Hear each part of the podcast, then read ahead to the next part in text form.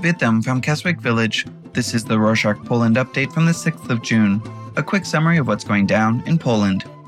Let's kick off this edition with a massive rally. On Sunday the 4th, the main opposition party and other smaller parties held a huge protest in the capital city, Warsaw. Reporters said that at least half a million people attended the rally.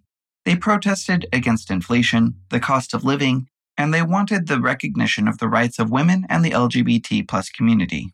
Also, people protested the recently accepted law to punish Russian influence on politicians.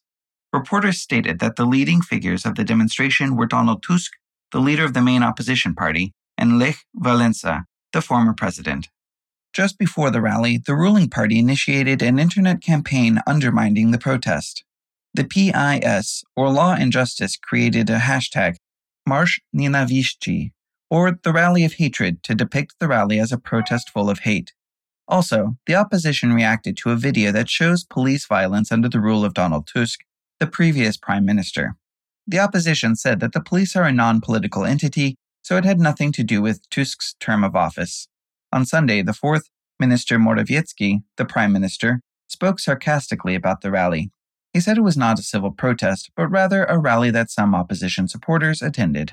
Speaking of the opposition, on Tuesday, the 6th, the Left Party encouraged all the opposition to work on a common pact ahead of the election. Wojciech Czarzasty, co chairperson of the Left Party, said that opposition parties should show that they can stand together. He told other parties that they should not attack each other during the election process and work together to form a coalition, although some opposition parties are not that interested. When it comes to last week's debate on a very controversial law, on Thursday the 1st, the tension increased in the European Parliament as the session was about the recent controversial law approved in Poland about Russian influence. This law would allow a commission, without a court decision, to determine and punish politicians under Russian influence. If the commission decides that a politician is under Russia's influence, they would prevent him from holding public office. Besides, individuals will not be able to object to the verdict of the commission in court. The members of the European Parliament gathered in France to discuss Poland's recently approved law. The European Commissioner for Justice expressed his concern about the law as it may block some individuals from competing in the political sphere in an anti democratic way. Amid the international condemnation of the law, on Friday the 2nd, Polish President Andrzej Duda announced that he would make an amendment to the controversial law. The government in Poland stepped back after the intense debates and international reaction. Duda said that the law would not deprive individuals from holding public office. Also, he said that the commission will only include non political mm-hmm. members and individuals who would be able to go to a court to object to the verdict of the commission. Let's talk a bit about the economy. On Thursday, the 1st, the European Union Statistics Agency said that Poland has the lowest unemployment rate among all the member countries. While the unemployment rate in the European Union reached 6%, Poland and the Czech Republic had the lowest rates among all of them. Poland had a 3% unemployment rate, while Spain had the highest one at 13%. Poland continues to strengthen its military power. On Thursday the 1st, the Defense Ministry announced that Poland is considering producing 1 million artillery shells per year. Amid the invasion of Ukraine, Poland continues to strengthen its army drastically.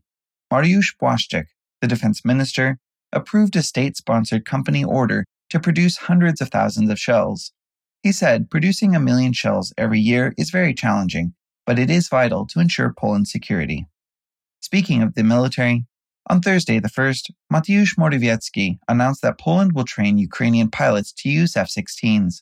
In the next few days, Western allies are likely to send F 16s to Ukraine to boost its air defense amid the invasion. Poland will only help by training pilots since it only has a few F 16s for itself. More about Ukraine and Poland on Monday, the 5th, the European Union extended the agreement to ban Ukrainian grain in five member countries, including Poland. When we come to Polish Belarusian relations, on Friday, the 2nd, Stanisław Żaryn, a senior official, said that an incoming festival in Belarus may put pressure on the Polish border. In July, Belarus will organize an arts festival where people from 73 different countries will attend, free of any visa requirement. Żaryn claimed that there can be an influx of people trying to cross the Polish border and go deep into Europe. Speaking of Belarus, on Saturday the 3rd, authorities finally found the hot air balloon that entered Polish airspace on the 13th of May from Belarusian airspace. They announced that they found the remains of the balloon in the Białowieska town. they reported that it was very likely a weather balloon. Tensions with Belarus are growing, and relations with Canada are improving. On Friday the 2nd, Mateusz Morawiecki, the Prime Minister, held a meeting with his Canadian counterpart, Justin Trudeau, in Toronto. Morawiecki and Trudeau discussed bilateral relations, Russia's invasion of Ukraine, and the security of Poland and the entire eastern flank of NATO.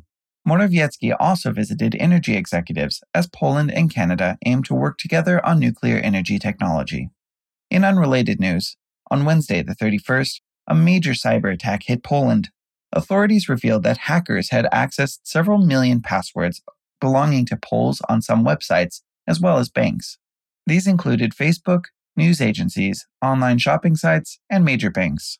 Hackers initiated the attack via a virus that revealed the browser saved passwords of the users. Officials said that Poles could check whether this attack affected them or not via an official website. You can find the link to it in our show notes. On Tuesday, the 6th, authorities gave some details about the Family 500 Plus program that millions of Poles are waiting for. The Family 500 Plus program helps parents financially support their children under 18 years old with $120 per month. With the last amendment, the program name became Family 800 Plus, as parents will get 800 PLN or $190 starting next year.